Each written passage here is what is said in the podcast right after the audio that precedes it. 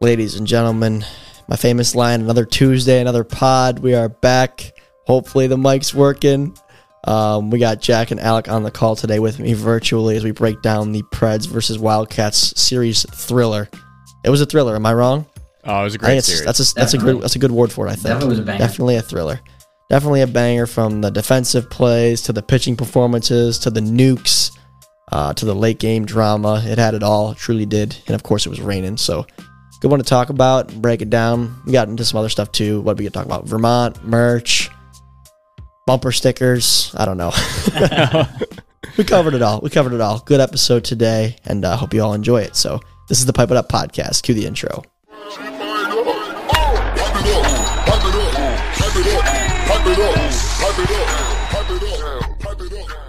Ladies and gentlemen, welcome back to the Pipe It Up podcast, the official podcast of MLW Wiffle Ball. Hopefully, fingers crossed, you can hear me through this microphone this week.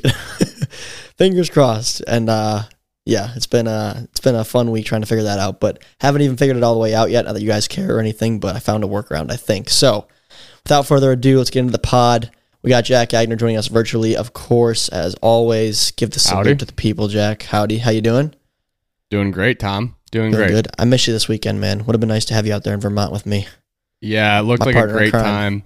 Uh, looks like we, we battled some weather, uh, which is pretty We did. standard for, for an Standard. MLW event.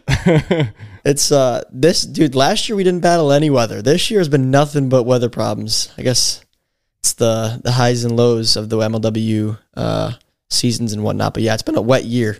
But once again, we got it all in, thankfully. So uh, no cancellations or anything like that. But Warda's no stranger to the rain. No, I, I I thrive in the rain, baby. That's my that's my environment. Gives him a little extra like gel for his hair. Yeah, it's know? just I mean, consistent good. gel replenish. Keeps that hair hydrated. Yep. Yeah. It's good. It's good stuff. Yeah, I swear the Preds are cursed. Uh, first of all, Ward, thanks for joining us. But yeah, you Yeah, guys saw again the Preds get rained down against the Cats. Some heavy rain at times. like it was Yeah. loud. You could hear it hitting my umbrella uh, on top of the camera, and it was it was loud at times. Uh, in particular, I remember I think it was game two, and Sailor came in for Pearson. It just started to pour on the poor kid after he warmed up. It was bad. I feel like the Yeah. Preds have uh they they just have a knack for the rain for some reason. It might just be because uh everybody thinks of the clip of Brennan Russell just chucking the bat. He's probably he's done it multiple times where he just chucks the bat in the rain through through his swing. Maybe that's just what's stuck in my mind, but I know our series this year when we played you guys it was rainy. And then I turned turned this video on and I'm like, man, they're just they're just battling this year. They're they're getting Yeah. they're thriving in the muck. You got to thrive in the muck. Yeah. Well well the thing is back then we didn't have Voot grips. So now we got Voot grips and there's no more sliding when we're Good when plug. we're playing in the rain. Good plug. That's a one. Got a plug. Excellent plug. I actually just got a text from RJ Vukovic himself uh, talking about ordering more grips. So we're gonna have uh, more team grips available on the MLW merch site very soon. A couple of weeks, he said, hopefully. So stay tuned for that. But yeah, Vuk grips saved us once again on the rainy day. Um, we talked about thriving in the rain, Alec. But before you guys were thriving in the rain, I wanted to rewind a little bit to after the Philly series, before this series and just talk about uh, sort of the negative energy that was going on within the Preds clubhouse internally. Because I kind of uh, alluded to that in the pregame interview with Ryan. He's like, "Oh, it's just grown men who want to win," which is totally true. I liked how he worded that. But uh, what was really going down? What was the communication like after the Philly series and before this one? Uh, great question. Um, well, So we're all pretty mature. Uh, the Preds is a the Preds have a pretty old squad, so we're all pretty mature. We've been in the game for a while, and being negative really wasn't gonna d- doesn't do anything. Um, we recognize the position we were in, though, so that was ba- that was the biggest thing. We recognize the position we're in. Okay, we have to win now. Um, you know, we got to do everything we can to to warrant that, whether it's just, I don't know, getting getting out there to practice a little bit. But I think the biggest thing for, for us was um was having being in the right mind space, um, I guess, after the Philly series. So it was negative, yeah, because we were just now we were we're in a tough position. So um, but it it wasn't there was never a, sh- a moment where we were like it's done now or you know like scrap the season or something like that. There was never a moment where it was, although it did feel like that. We knew that you know you gotta you gotta move forward and uh, keep the head up and and keep looking at the light. So that was that was really what we were doing. Yeah, it seems like uh, you were able to definitely shift your mindset going into this series. How did you? Well, first of all, I guess you know, was there anything you kind of said to your team uh, before that series? Uh, just energy, boys we need the and I was like, I'll supply the energy. Russell, you can help me. Russell always does a good job supplying energy, but we just needed we just need to have the energy up, have fun, joke around a little bit back there. Um, you know, that was basically just the the common stuff. Keep try to keep it light. You know, let's just try to have yeah. fun out there. It's you always play best when you have fun. It's difficult to balance the f- having fun aspect with uh, the some some the pressure that you can feel sometimes. Um, and that's a kind of new. I've never felt pressure um, playing wiffle ball this year. A little bit of pressure. Um, so that was a sort of a new thing to deal with, just because I don't know the league's getting bigger, and on the off season, you know, we had the rover video, uh, a bunch of stuff going on that really like felt like it put more pressure on on the team. But yeah, just stay loose, have fun. Um, you know, let's let's just play wiffle ball. You know, don't think too much about it. You you, you kind of mentioned having that that pressure or feeling that pressure this year. How did you feel as a player and you know as a manager going into this series, kind of knowing the situation, you know, knowing your backs are against the wall against a really you know veteran Wildcats mm-hmm. team. How did you feel? I, f- I felt good. Just kind of trying to put on the confidence was was the biggest thing you know? Like at that point there really wasn't much confidence left. So it was we're just trying sometimes to, you got to fake it till you make it. Right. You just you got to derive it from somewhere. So mm-hmm. just saying i i remember crash being like uh I want Warda to get some some warm ups, and I was like, I'm gonna crush it regardless. So I don't even need the warm up. Like that's the over exaggeration that I was doing to give myself confidence, although I didn't play particularly that well, uh, that still bleeds into my boys that are playing with me. You know, that bleeds in with Crash, that bleeds into to Russell. Rudy had a great series that bled into him. I was really focusing on Rudy a lot to get him confident and trying to believe in him a lot. So, um, yeah, it, it was definitely high pressure situation, but I was diffusing it in my in my mind. I was diffusing it, just trying to give us confidence from somewhere. Yeah, fake it to even though we didn't really have anywhere to be confident or be there was nothing to back us up per this season to give us confidence. Is just like we know what we're capable of. It's not physically impossible for us to be good. Obviously, we could be the best team out there. It's just a matter of of how our minds are and how we're feeling. So if we're feeling good, we'll play good. So we got to make ourselves feel good, even if we're not particularly that day. We got to make ourselves feel good. So that's that's what we were doing. It's the mental part of the game, I suppose. Yeah, it's weird. Well, it's good to hear that, and I it uh I guess it makes sense now in hindsight. But I uh I'll be honest, Alec, I didn't really have too high of hopes for the Predators at the Meadows that particular mm-hmm. day, just because, like I said, I heard some rumors about the inner turmoil, about everybody being upset about the way the Philadelphia thing went. And just being two and seven, I've been there. It's not fun. It's never where you want to be, and it's easy to let the spirits get low.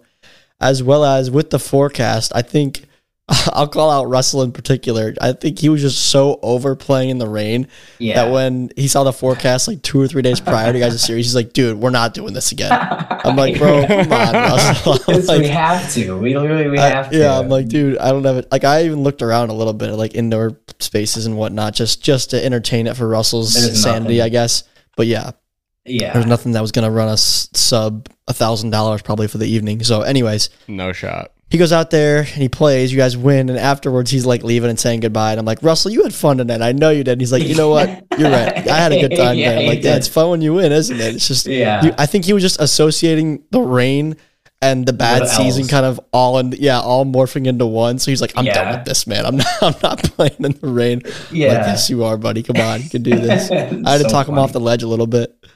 Yeah but in in terms of the you, you mentioned the inner turmoil. Yeah i i did get angry with them a few a little bit. I overreacted i think but I got angry with the behavior that I got angry at Russell that he walked off. He he hit the the ball and walked and then got robbed and he just looked like a chump. So I was I got angry at him.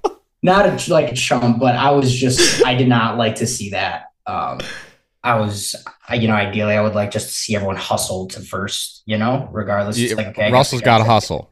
Russell, Russell's got to hustle. Russell's Um, got to hustle. So I got I got angry with him at that, and pretty much everyone. I felt that um, some of we, uh, and maybe this was just me. I felt like, you know, maybe we've we've felt that we deserved something, or maybe there was a sense of entitlement that was going around that I did not like.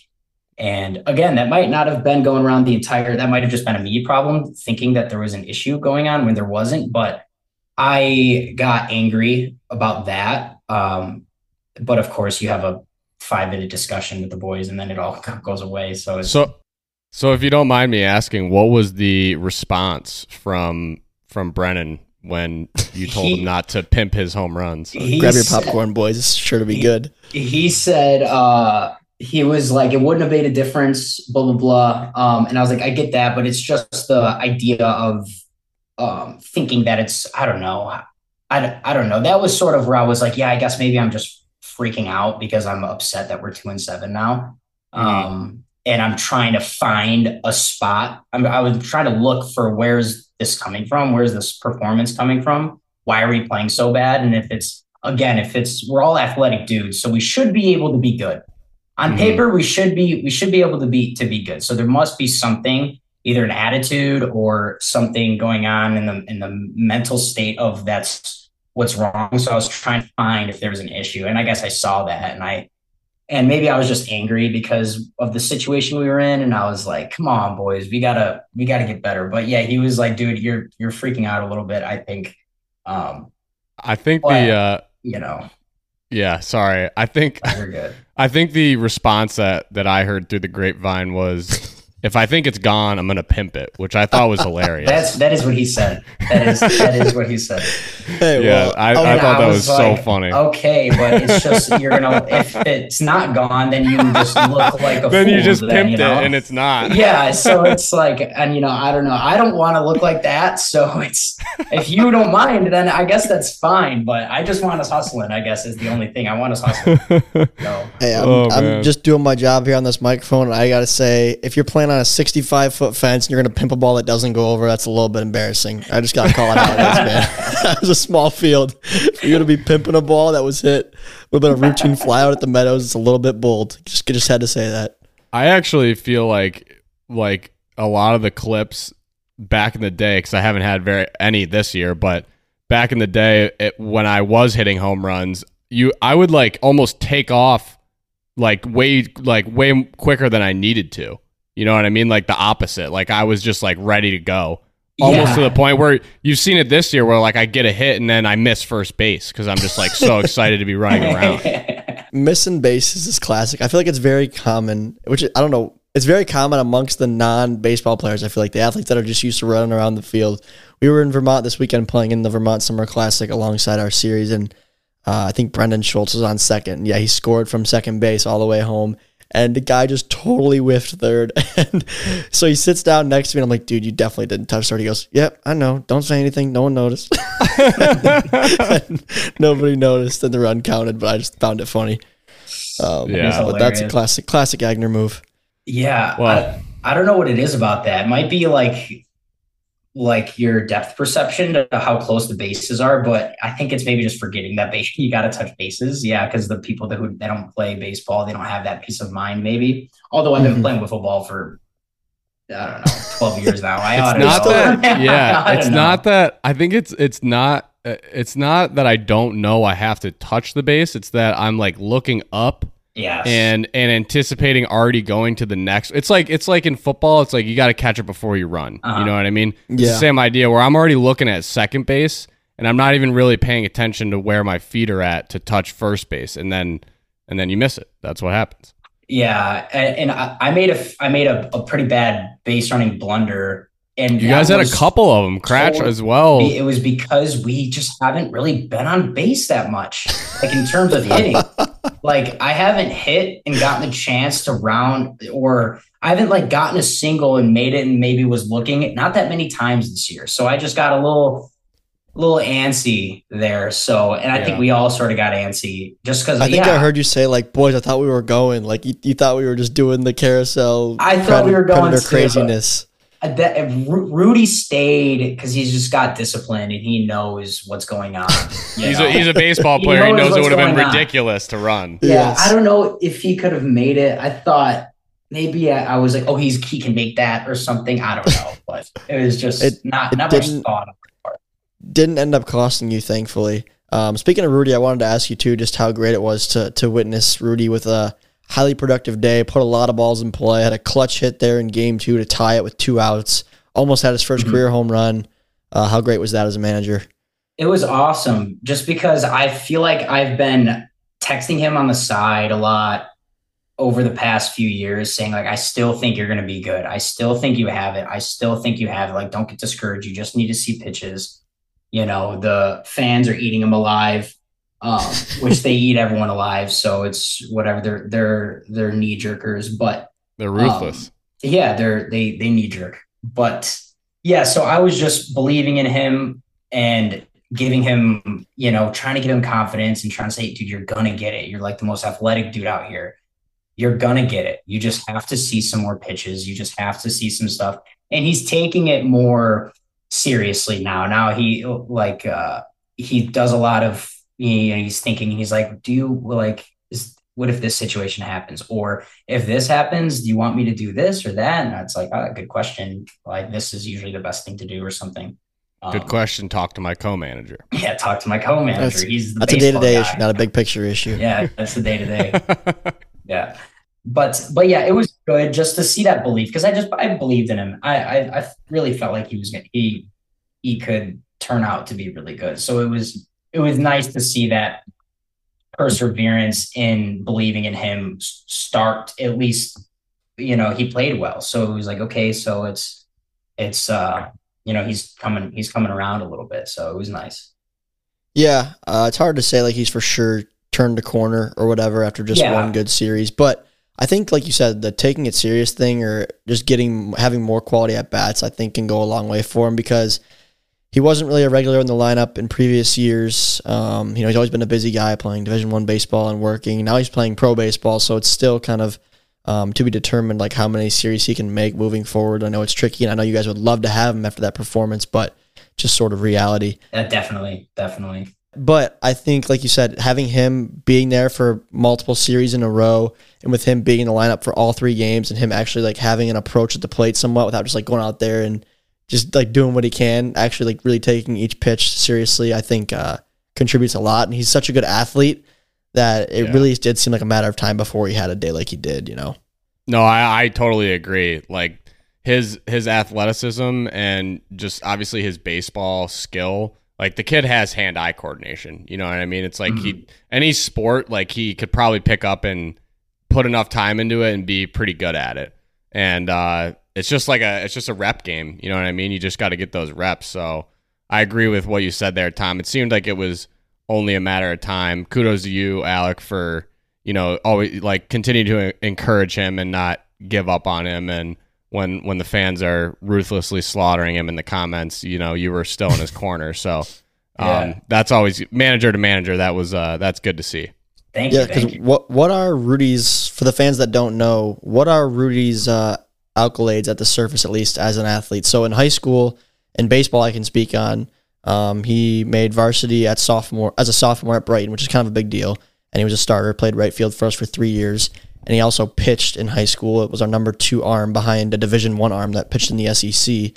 Um, but Rudy was still throwing mid to high 80s, movement, control, all that kind of stuff. So that was his baseball side of things. And then what was he doing on the football field? He was crushing it. He was like, uh, I I think we played with him for only one year, maybe Alec. yeah Um, you know, he was running back for us, like freak athlete, freak athlete. Plus, he kicked too, right? he kicked he He kicked, yeah. was like a slot and then a, a wide out and um he was all state and he was a kick returner.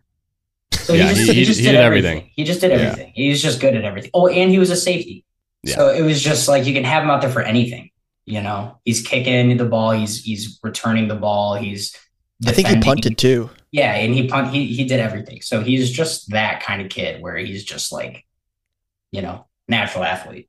Yeah, tremendous athlete. He's arguably the most athletic player in MLW. Once again, he is a professional athlete. Technically, he's playing in an independent pro ball uh, baseball league. It's called the uh, USPBL. You guys can Google that. I think the team he's on is called the Beavers. So shout Yeah. out to the Beavers. Good luck to those guys. We'll have But, to do uh, a uh, we'll have to do a, a partnership game with them sometime. I know. Where are they? Where are the Beavers out of? Uh, so this league, I think, has four or five teams, and they're all all the teams very very much like MLW. Jack, they all play at the same home field. They share one stadium. It's pretty funny Oh, actually wow. how similar the two funny. teams are. That is That's- cool. So it's That's it's pretty cool. uh it's in uh it's kind of in Metro Detroit. I think it's in Utica, Michigan. I yeah, want to say. Utica, Utica. Right on. I have not caught a game yet. I'd love to come see Rudy play at some point, but we've been pretty busy, as you guys know, on the road a lot. So uh, good luck to him the rest of his baseball season, and hopefully wiffle ball, he's out there and uh, helping the Preds make the postseason.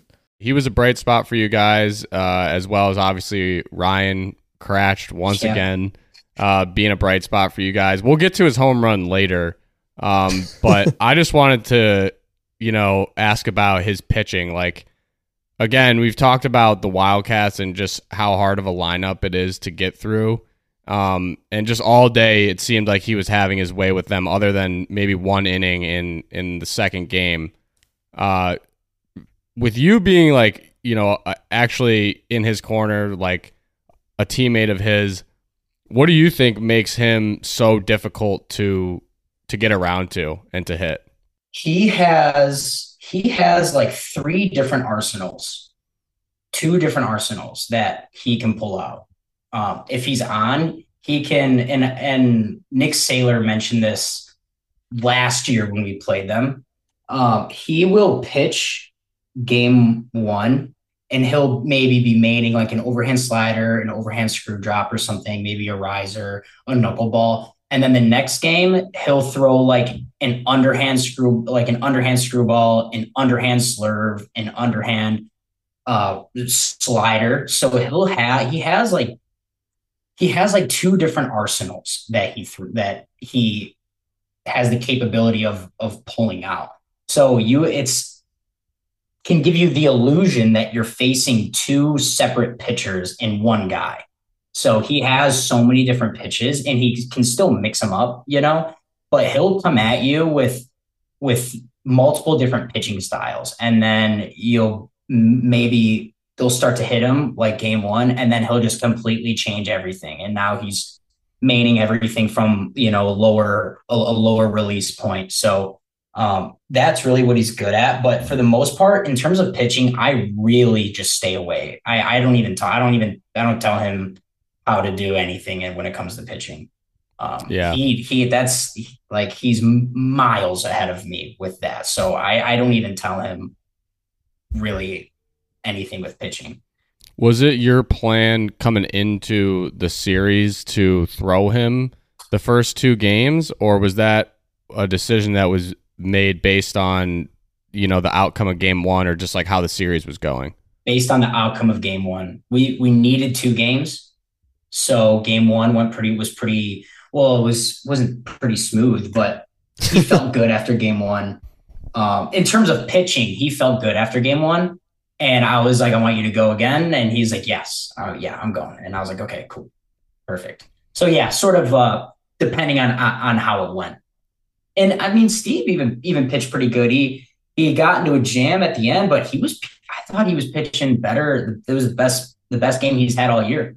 Yeah he, he was doing well through the first two innings got a little squirrely there at the It end did, yeah, it did. Well, literally, sure. he, We- he just needed one more out. Yeah. He was One one, out short, out. and all of a sudden lost it. I was like, oh boy.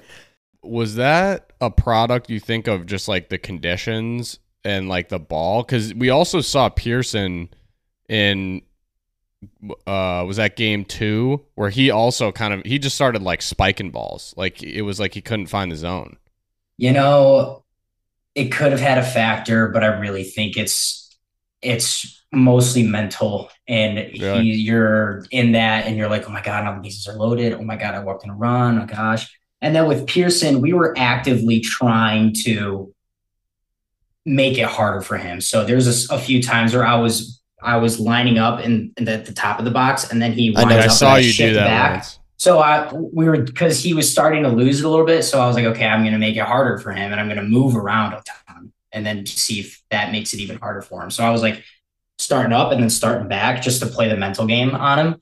I think it's mostly mental. Yeah, Jack, are you familiar with the term the yips? I am. I am. I don't know if that's a unfortunately. lacrosse Yeah. thing too, but definitely used in baseball a lot. Just like a mental block where all of a sudden it's like you can't throw the ball. Yeah. Like I, I would say maybe that happened to me when I started to stop pitching. Um, I think yeah, it's a case where like you walk one or two guys and all of a sudden you're so in your head like okay, I got to throw a strike that all of a sudden now like you start thinking about your mechanics, you're thinking about your aim in the ball instead of just throwing it and trusting your your body and your muscle memory. I think honestly, like Alex said, the conditions were not ideal either, and it, I'm sure it didn't help them try to find the zone when they before they got to the mental side of things. That may have led to the initial unravel, but then as the inning continues and more and more batters are walked, I think a lot of it is mental for sure. Yeah. that's just my Yeah. opinion. Makes sense. When you need mealtime inspiration, it's worth shopping Kroger, where you'll find over 30,000 mouthwatering choices that excite your inner foodie. And no matter what tasty choice you make, you'll enjoy our everyday low prices, plus extra ways to save, like digital coupons worth over $600 each week. You can also save up to $1 off per gallon at the pump with fuel points. More savings and more inspiring flavors make shopping Kroger worth it every time. Kroger, fresh for everyone. Fuel restrictions apply. Another day is here, and you're ready for it. What to wear? Check. Breakfast, lunch, and dinner? Check. Planning for what's next and how to save for it? That's where Bank of America can help. For your financial to-dos, Bank of America has experts ready to help get you closer to your goals. Get started at one of our local financial centers or 24-7 in our mobile banking app. Find a location near you at bankofamerica.com slash talk to us. What would you like the power to do? Mobile banking requires downloading the app and is only available for select devices. Message and data rates may apply. Bank of America and a member FDIC. I uh, to comment on Kracht, yeah, I was back there behind the camera, of course, and you know, humbly speaking, I I wasn't that. It's easy to say because I played well, but in Philly, I hadn't hit off Ryan in two years. Right, I hadn't played against him since 2021 up until this season, and in Philly, when I saw the ball really well and hit really well, I was like, man, I'm I was like I was just. uh I guess you could even say I was like disappointed that he didn't throw better, just for his own sake. You know what I mean? I was like, I feel like his stuff just wasn't moving that much. He was kind of putting on a platter for me. Like he gave me very favorable pitches to hit. Like a slider just didn't move that much that I hammered over the scoreboard, and his two seamer wasn't tailing in all that much. But when I was back there watching him pitch against the Cats, man, it was nasty, and I can see why he won the MVP and why he's in the Cy Young conversation last year and again this year. Just, um, it was it was disgusting. So I think Philly may have just been an off day for him, whether it was because of the ball or the nerves or something. Mechanics, it just didn't seem like he was totally himself compared to the picture that I saw out there from behind the camera. Now maybe it also just looks nastier from where I was standing versus in the batter's box, but I uh, I wasn't blaming the Wildcats for striking out as much as they did because Ryan's stuff was crazy. He was changing arm slots and deliveries. We saw a no look strikeout that we have I haven't seen that in seven years in this league. Like back when the Seahawks were in the league and people were doing that to them. So he was just on another level out there, and he hit super good too. I mean, he's put himself right back in that like MVP caliber type numbers again, in my opinion. His average is insane. His power numbers are great. He's throwing well. It's just he's a good whiffler, man. I don't know what else to say. I mean, that home run had to be the farthest hit ball at the Meadows No, like dude. ever. You know, I was watching it back. Of course, I said that, and everyone was excited to see the footage. And like after it had happened, because I was telling people like, "Yo, you guys thought Dallas's was far a couple weeks ago, or you thought mine was far in Philly. Wait till you see Ryan's, because Ryan's, I swear, just like left the bat and never like it looked like it was anti gravity. down. It just kept yeah. going until it hit the trees. Um, part of the reason I think it looked not discrediting him at all, but part of the reason I think it looked like it was so far is because we don't have many lefties in this league. I think actively we have Warda, Flynn, Reese Harris, and Zerlag. That might be it. Me and the Derby. Yeah. Jack and the Derby. No, there's one more though. I'm forgetting who though. I just had it. Zach Whalen. I don't know if you said it. Whalen. There's one more I thought too though. whatever. There's not many lefties, so most home runs we see Ford, Austin Ford, we saw in this series. Ford. Okay, Oh, yeah. there's a few. Whatever. There's more righties than lefties. Is my point. definitely. And most home runs that we see hit a long ways are righties pulling the ball or lefties pulling the ball. But like none of the lefties that I just named, in my opinion, no offense, Alec, are like hitting balls deep consistently. You know No, they're mean? not crushing it like that. No. Chadwick's another one. That was who I was trying to think of. Chadwick, yeah. But so, anyways, I've we've seen balls get into that tree line on the left side of things. Grant was flirting with that this year. Dallas put one into the trees over there. We see it in the derby all the time. But never in my memory in a home run derby or in a game have I seen a ball hit those trees in right field. Never. We've been there since 2018 and I don't think I've ever seen that. So that's why I was just like in shock behind the camera because I saw it leave the bat and I was like, "Oh, that's a bomb." And then I'm watching the ball go and I see where it hits the trees. I'm like, "Did that just happen?" Like that ball was launched. It was unbelievable, nuke. and, and I don't. It didn't. uh From my perspective, I didn't look like it was hit that hard to be honest. But watching it back, the ball was smoked. Like it got over that GoPro in right field from that GoPro angle. It was over that in an instant. But yeah, it was. uh in my opinion, undoubtedly the farthest hit ball to right field. I don't know about farthest ball ever. It's for sure in the conversation, but he just smoked it. And it was funny, and I didn't realize this in the moment, of course, because I didn't hear him on the mic'd up, but how he was like, the Preds are back. And then his next at bat, he hits, smokes hits it, a ball yeah. to the, the next county over. It was pretty cool. Yeah. But That was awesome. I mean, the Cats had a had a uh, top ten play of their own too, with Kyle robbing yeah, this robbing series had it Rudy. Yeah, it was a crazy series. I was upset. I was well. I you can see me in the video. I'm so I was sad that Rudy couldn't get his home run because I That would have been his first career. That would have lit us up. Oh my! you know, we were already lit up because you know we were just trying to be really, really catalytic with the energy. If Rudy would have hit that, would have hit a home run, that would have yeah lit us up to a, a whole nother degree. We, we would have been go, freaking out. But there's those plays like I was clapping on. You can see me in the video like after he makes the catch. I was, I was like, okay, like that's good stuff. That's that's really good stuff for the video, and it's just awesome to see things like that happen. Like regardless if it's against you, it's just you know it's cool. that- It's it's always fun to see things like that, especially how it was. He fell over the fence and, and Mhm. right in front of that fan, so you know it was it was cool. Yeah, definitely a candidate for play of the year. I was trying to think back. I mean, that one's up there. It's that could really be number good. one. I mean, Kyle It's already had a diving catch, catch against the Magic. I was trying to think of other plays that have been made that were phenomenal, but that Preston- one's got to be up there for number Preston's one. I think I think that was Preston's was good, but Preston was also like camped and then timed that jump to like rob the home run. Whereas Yeah. Schultz kind of went like that's a sketchy play. He He, made. turned He his kind of went full speed at the wall and then made the catch as he was on the move. Still, it was that was a tricky play. Yeah, Very impressive. Very impressive to say the least.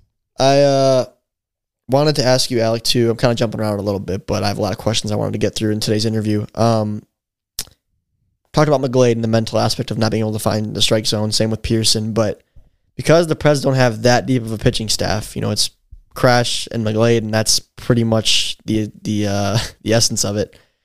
When you're out there and Russell's out there in the field and he can't find the zone and it's quiet and you guys just need one more out, is there any like, oh gosh, like should one of us two go in? Because Ryan's innings were exhausted at that point. He didn't have any eligibility left. Or were you guys just praying that McGlade could find it? I'm praying that he could find it. I mean, there's like it's. I mean, maybe I yeah, like maybe thinking about that a little bit. Like I think maybe I could I could get through. Like I'm probably capable of getting through a game. Like I'm physically capable. That's what I always say. I'm always like I'm physically capable of it. So why wouldn't I practice to get there consistently?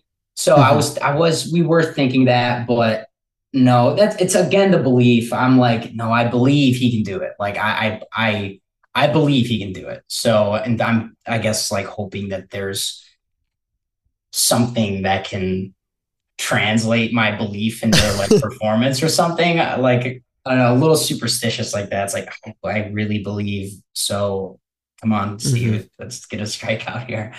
Or pop up or something. Get get it to me. I'll I'll try to make the play, even though I, I had a few a few blunders out there too, um, dropping balls. But yeah, again, or at least just get it in pl- or yeah, get it in play or something, so we can make try to make a a defensive play. And, and I, that's what I was telling him. I was like, I was just like, if it goes in play, we got your back. We got your back back here. Mm-hmm. We got your back. Don't be scared if it goes in play. We'll make the play. Don't worry.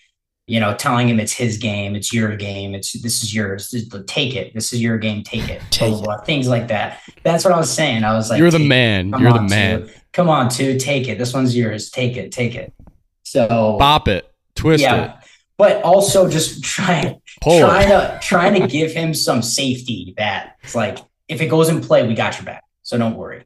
If if you just get it on the zone. You know, that last play was a little dicey. Um, it, was. it was a ground ball to McGlade, I think, and you were covering first. The throw was sort of up the line a little bit. So Sailor, I, I was watching it back. I played nice a couple times Sailor. and was thinking, yeah, nice I guess Sailor. that would have been a that would have been a review nightmare amongst me and probably Mr. Schultz trying to talk it over and see what happened if like he did go full speed at you I don't, I'm, I'm not sure he would have beat the throw regardless if the throw uh, wasn't up the line, but he did like slow himself down in that final step to try to avoid contact. And uh, so, so kind what of a, would be the ruling ending. there? That's what I was just trying to think over. I don't really know. Like if if Alec catches that ball, but then Sailor like lays him out, but like doesn't get hit by the ball, and Alex off the bag, is he safe? Yeah, he right. I mean, it's a it's a Unless very it's it. a very uncommon play. Yeah, um, obviously. So I'd really have to look at the ML. What we probably would have done was looked at the MLB ruling on that and then translated that over to us. Um, but yeah, throws up the line like that. If, I know if they hit a, if they hit the runner going to first, and like he's given the base, he's not out because of a peg in baseball. You know what I mean? Yeah. So we didn't have that situation here. Um, so I don't know. I, I, would like to think that the runner would be given the bag. You know, that's what I figured would have happened. He would have been well, given the bag um, unless I tagged him. Just know if we if we ever see each other again, honestly, this season or in future seasons, and that situation ever arises, I'm gonna I'm gonna take every opportunity to try to level you. just like just like senior year, huh? you got to think back too, because the rules have also changed. Because back in the back in the glory days, man, of my my childhood years, thinking 2003 to 2010, which is like the peak of my baseball fandom you'd have catchers just getting plowed at home plate. Like it was a thing where a catcher oh, yeah. could stand in front of the plate and then catch it right there. Whereas now there's some sort of rule in place to where you can't move over to block the plate until you have possession of the ball. If that makes sense. So I don't know how the MLB. But you also works. can't. You also can't like truck the catcher as like a as a runner. I think right. So uh, yeah, you can't intentionally. I don't think. Uh, you can't intentionally try to make contact to, to jar the ball rules ball yeah. loose, essentially. I don't know exactly what the rules. I should, and I definitely did when the rule changed ten years ago. But yeah, there's a rule in place now to where yeah, the catcher can't just like be blocking the plate and waiting for the ball. Now you see all catchers positioned in front of home plate, and then they drop down with the tag once they have the ball in their hands. So it was a player safety thing. Did but, you see uh, that clip of that? I think it was a Yankees player that was straight up like jogging into home and got tagged out. Like just like no effort whatsoever. I think did it was John. Do you know what I'm Stanton. talking about? I, th- I think yeah. I did see that. Yes. What People was were, that? What was he I doing? Saw, well, I saw both sides of it. You see that a lot in baseball, Jack. To be honest, I mean these guys are a little bit older, I guess, but you'd never see that in football. And players are old there too sometimes. But um, people were bashing him, saying it's pathetic the amount of effort people put in and whatever, whatever. And then he also had people supporting him, saying, "Well, if he went full speed, he'd be back on the IL again." So I don't yeah, know. I mean, but like, like said, that's pretty common like, in baseball. I feel like I see that a lot of guys just not going as fast as they could. I don't know. Maybe it was just it was you know, it, it looked worse than it was. No, like it looked bad. Real, I saw in, in real time, but I feel like that's one where it's like, like he was going so slow, he almost could have just went back to third. like that's how like he was just he was going if he made up his mind like I'm not going full speed into here and he saw the guy throw it like I don't know. It made well, it just looked people bad. were also calling for the third base coach like why was he sent if he can't run 100 oh, percent? yeah, you know what yeah, I mean true so true, I saw yeah. I saw three types of comments. True, support for support for Stanton. I saw people bashing Stanton for it and I saw people bashing the third base coach for it. So I saw a variety of different things. can't please anyone in this once again I'm, I'm glad it didn't I'm glad back to the MLW side of things. I'm glad we didn't have more controversy there um, but something that maybe Kyle and I should take a look at and discuss prior to the postseason beginning because there's things like that. It's just like your worst case scenario for a, a game to like a really really yeah. important game to end in a way where there was some controversy involved. It's totally part of sports. You see it every year in big games in the NFL, the MLB, whatever it may be. But it's always nice to avoid those types of things and have a clear winner decided uh, fair and square rather than controversy on one end or the other. Definitely, uh, definitely check it before uh, Preds Magic if that if there's another one in 2023 or obviously in 2024 because that'll come into play. But um, Alec, obviously with the sweep here, you guys, you know, dug yourself somewhat out of the hole that you had had dug. Um, but how how have your guys, you know, as the Preds, how have your guys' goals changed after this series moving forward? Oh, they really haven't. The goal's always to always to win, you know. That's always the that's that's always the goal. So we were and that got short-sighted a little bit after the after the Philly series because we were like, okay, next next series we need I think it was I just found something hilarious. Sorry, go ahead, I, finish. No, you're good. I thought that we only needed one game to win against the Cats, and then we needed to beat the Cobras. Am I wrong?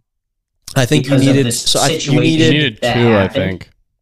Well, so so Did I think need what the to? situation was there there was never a scenario where you could be eliminated in that series. There was always a chance based on your final Yes. series against the Cobras. However, you would have if you hadn't have won a game. I think it was just one, but if you hadn't have won one or two games in this series, you would have needed outside help. You would have been out of control of your own destiny, if that makes sense. You would have needed Yeah. the magic mm. to beat the Cobras a couple times in St. Louis for you to have a shot. So with these wins, you're now in control of your own destiny no matter what. And based on the results of this Magic and Cobra series, that'll determine how many wins you guys will need against the Cobras to clinch yourselves a spot in the playoffs. So you're alive and well. You control your own destiny. The reason I started laughing a moment ago, Alec, is because, yeah, on the way home from Philly, I don't know if I ever talked about this, but once again, Russell kind of being a negative Nancy. Um, he was going through it and he was like, Oh my god! He's like, he's like, he's like, so what happens now if the Wildcats sweep us? He's like, do we still have a chance? And I was like, like I was trying to like do the math, do the math, and I'm thinking through it, and he's asking me more questions, and I'm like, Russell, eventually you got to win to make the playoffs. Like I don't know why you're having me do these scenarios of like if you guys lose every game, how do you make the postseason? I'm like, you're not gonna make the postseason if you just get swept in every series. So how about instead of asking that question, go out and win some games and then figure out your scenarios. it was just funny the way he's like, well, what if the Wildcats sweep us? Then we have a shot, and I'm like, uh, and he's like.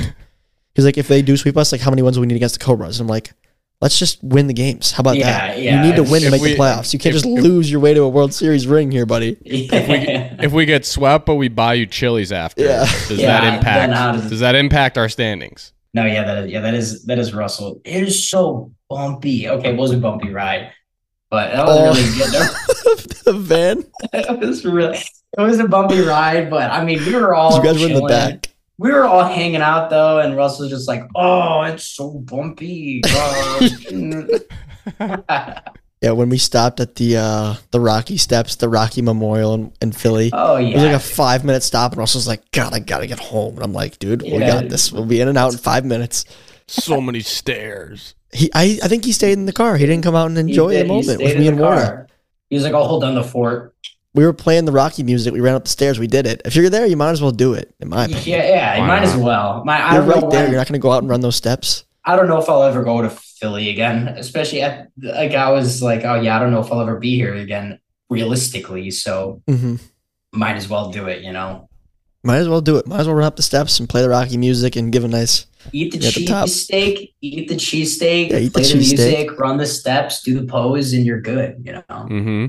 We travel a little bit, not a ton, but like you said, you never know. So we always try to hit the the touristy things while we're there. Might as well. Yeah, yeah. But uh, good series for you guys. It was shocking. I was surprised. I didn't see it coming based on the texts I was seeing from Russell and what I was hearing and just the way you guys have been playing and what I saw in Philly. But you surprised me. You beat the Cats. What is it about the Wildcats? Why do you guys have their number? I don't know, man. They're such a good team to have a number for. That's the thing. I it's I don't know. It's and it's not like they even played bad. It's just I But how know. is I it that think- we swept, or how is it that we beat you guys two out of three, um, pretty handedly, and then the Cats sweep us bad, and then you guys go out and sweep the Cats? Just this is a weird league. I, I I'm telling you, it's no prediction or no plausible trend is ever true. You know, like if something makes sense, it's not going to happen. You know, Mm. like that's always what happens. It's The trend, the transitive property in in sports Yeah. does not apply. It's, No. it's- No, it doesn't. You're always getting yourself in trouble when you try to use that. that theorem. It doesn't work. Transitive Doesn't work. property. That's what I was looking for. The Yeah, it does- property. Doesn't work. geometry, Warda, geometry. I know, man. It's been a long time, but let's get into this week's comment of the week. This one's a funny one, a unique one. It comes from, uh, I'll give a shout out to the name this time. It's Paul Rubino, and he says, Having a top 10 play happen mere inches from you in person is the most surreal thing ever. And that's right. It was Paul Rubino Yeah, out there. I'll Paul. pop up the picture right now um, that was standing there inches away from Kyle when Kyle made that catch, who happened to be at the series. Yeah, he went, put his Yeah, hands he up. goes, he puts his Um, ones up. He goes, yeah, oh my gosh. I wanted to give him a shout out here too because he's been a big fan for a while. I'd never met him. It was one of those moments, Warda, maybe you can relate to this from tournaments and stuff like that. But like, I see a fan at the Meadows and I walk up to him, I'm like, hey, thanks for coming so much. Like, really appreciate it. Enjoy the series. Don't be shy. Like, ask for pictures, autographs, whatever. And so I'm like signing his uh, wiffle ball or bat, whatever he had. And I was like, what's your name? And he's like, oh, I'm Paul. He's like, I was like, oh, nice to meet you. And he's like, yeah, I DM you all the time. And I was like, oh, what's your last name? He's like, Rubino. I was like, Paul Rubino? And I was like, and I dapped him up. I was like, what's up? Because like I do recognize the name from the messages. Yeah. I just never put the No, name to the face, if that makes sense.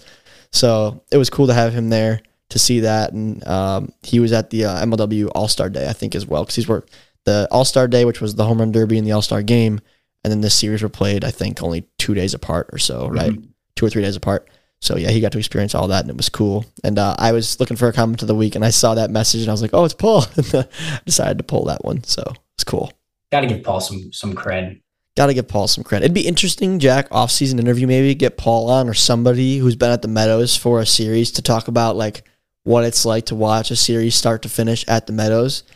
I'd love to have a, a, a fan That on would the be pod. cool. That'd be cool. You could yeah. also ask someone who's That'd been be to a like out of state series with a lot of fans, but that's a little bit different. I feel like than just seeing us at the Meadows in our element, where it's really just Yeah. us, like pretty candid. You know what I mean? Totally. Yeah. I think that would be a really, really exciting episode. I think so too. So much freedom in the off season, so much room for activities. You know what I mean? So much room for activities. How you hanging in there, Warda? See you got your collared shirt on. You fresh off of work Yeah. today? Yeah, fresh out of work. Uh, every Monday we do. We have a fancy, sh- or not fancy shirt, but a fun shirt day. I don't have many super fun shirts, um, but this is a cactus shirt. It's got cacti all over them. So usually I just wear a golf shirt and khakis, tuck it in. You Should wear your wiffle ball jersey. That's a pretty fun shirt. Yeah, Would that be allowed? funny. Just No, slap a collar, they'd slap a like- collar on that. We'll get you a collared Preds custom made shirt. That would Yeah. fly, wouldn't it? Then if it was like a Preds dress shirt. Oh yeah, that would be awesome. What all black with just a P yeah, or a yellow shirt. I want a yellow shirt. I need to get We an MLW golf shirt. Is what I need. we got the Wear- wear MLW golf polos. We could get team team golf polos. Could be a thing too. There's so much. Once again, no rules. So much you could do. Yeah, I want to get some more like uh, Mallards specific gear, like Me something too. like like so. uh, Well, I guess it, it is cool though because like all of us rep the brand, all of us rep MLW, which is kind of cool if you think about it. Like it's all of our. I like the brand too. I, I like repping the brand. It's a very good community thing, and it makes us feel like we're all just one family, even though we're on separate teams. But I do think like having you know a Mallards like hoodie to throw on when I'm at the airport instead of just my MLW hoodie would be cool. Stuff like that I think would be sick, and maybe something to look out for in the in the near future. I have a question. So, who drove? Did anyone drive out to Vermont this weekend? No players did. I explored it because it's just an expensive trip to be candid. so, no players, but parents. parents, the Allen family, Mrs. Walker. Do we do we know what kind of cars those people drive? Because I was driving on the Ohio Turnpike this Okay. this weekend, and I saw an MLW bumper sticker like on the back windshield, like the logo MLW. So I was like, that's either a diehard fan, and I have no idea where they got that sticker from, or it's like someone that I would probably know in that car. I know the Allens do have that. Sorry to expose the car, but they do have that. Oh, well, I didn't say what kind of car it was. I know, right, but they they do have an MLW sticker on their back windshield. Yeah, I mean, so they maybe live it in Ohio. them. Ohio. I I didn't. I guess I've never been on the Ohio Turnpike. I don't think that goes east. I'm always usually going west on the Ohio Turnpike. I was they- I was driving west. I was I was driving like you know back from northeast Ohio, and I was driving. What b- day was this? Uh, yesterday. Yesterday's. They were probably heading back from Vermont. Yeah, heading west on the turnpike. That's so funny That's- that you dude, saw that's that. hilarious. If it was That's a fan, funny. that'd be cool too. But I feel like the odds are probably it was the Allens. That's so funny. I would have like probably freaked out if I saw that sticker. I'm like, holy cow, that's an MLW sticker. Yeah. My wife's like passed out in the passenger seat, and I'm like, "That's our logo. Hey, that's our logo." Wake up. Did you follow him for a while or no? I mean, honestly, we're not, you know, we're not admitting to crimes. They were going a little faster than I was willing to go, so they they they Well, drove by me they pretty were- quickly. Yeah, they were going the speed limit. You were going under the speed limit. That's exactly uh, what Well, they were also yeah. getting a lo- getting off of a long ride, so they're probably pretty eager to get home. That's why they were Yeah. driving the speed limit right on the dot. Understandable for sure. And I think that same family is driving to New York this upcoming weekend. So they've been Oh my. Really putting the miles on. Dallas was yeah. talking about that in the car, and I, I and I think it was like Blade or Landon, young kids. I was basically a dad of four this whole weekend, guys. I sent in the group chat. I'll read you guys my text um, in the Vermont group chat after uh, the weekend wrapped up. So this is, of course, uh, an event with Slam T1D again at Type One Diabetes charities. For keep that in mind for context of this text, but. We got back off the plane, back home here um, to the MLW home base. Everyone else had gone their separate ways, and I sent a text. I said, in the group chat with everybody who traveled. I said, Thanks for all your hard work, guys. Great weekend. And then I said, Side note, Trey and Jimmy, you guys are dogs. We love you. And I said, Another side note, this weekend I learned I will not be having four kids, maybe two to three at most. I was in a I was in a hotel room with Landon, Carson, Dallas, and Blade. And Ah, yeah, that's a, Man. that's a young group. mothers of four, God bless you. That's all I gotta say Yeah, it's a young. they were actually really good, but it is a lot. Like I felt a lot of responsibility because I was talking to Mrs. Urgitis uh, prior to the trip, and you know Landon and Carson are younger, so I did feel like a bit of a parent on the road and definitely supervisor. And I felt weird, like they kept trying to like leave the room to go hang out with Sailor, and I'm like, whoa, whoa, where are you guys going? Like, don't just be disappearing on me. We're halfway across the country here. and Your Yeah, parents aren't here. You know what I mean? So, uh, yeah, definitely felt like a father this weekend, but a lot of fun. What was your original question, Jack? I don't even know. We've been driving and traveling a lot. The Allen family. I have no idea. I just, love I think I just interrupted you. you. Oh, we were talking merch, and then we were talking, you know, logos, and then I, I, I knew I wanted to talk about that. I forgot about it, but uh, what better time to bring it up than at the very end of the episode, anyway, for for all the real ones that are still. yeah, it's always tricky because like I want to go into so much detail, but I also want you guys to see the content that was filmed while we were out there. So Yeah. this will be like I'm a sure we'll, yeah, we'll, conversation. we'll talk about it. Yeah, when when the video comes out. I will say this though about the event, just real quick. Uh, it was awesome being there and supporting Slam T1D and just we don't do enough charity work quite yet. I would love to do more, but for now, um, this is the only one we're involved in, and uh, in the future, hopefully that grows. But being there and just seeing those affected by type one diabetes and having Jimmy and Trey there with us who are also affected by that disorder and disease, um, it just felt great to be able to support that cause and to show them support because, of course, you know, we're wrapped up in our series and whatnot, and it's hard, and you easily forget that Trey and Jimmy are fighting that fight every single day of their lives. So, um, really directly supporting that and being intentional about it this weekend was was pretty special. So, for those who were there, I think they could agree that uh, just the ceremonies that were put on by the charity were pretty cool, and uh, it was t- it was touching. It was touching for sure. So, great weekend, awesome. and we'll talk about it soon. And uh, I guess that kind of wraps this one up, guys. I appreciate you fellas coming on virtually. I had Yeah. Jack stay home because of the possible technical difficulties again, but hopefully next week, fingers crossed, we're back on track. Although next week's New York, and we're not flying home till Monday, so I don't know. Jack We'll have to figure that one out too. Road pod. We're about two to three weeks away from like normal pods again, which is good. Yeah. Cool. But we're getting there done. But Warda, thanks for coming on again, boss, back to back. I appreciate it. Yeah. Thanks. Thanks for having me on, man. Love coming Stepping on. up for. We would love, we would love to have Ryan or Rudy on, of course, but they were unavailable. So Warda steps up to the plate like he always does, and uh, Thank you. showed the Thank boys you. some love. So we appreciate it. But yeah, that about wraps this one up. So without further ado, Carson Urgitis does not know the definition of the word parched, and we will see you all next week. Pipe it up, pipe it up, pipe it up, pipe it up, pipe it up, pipe it up.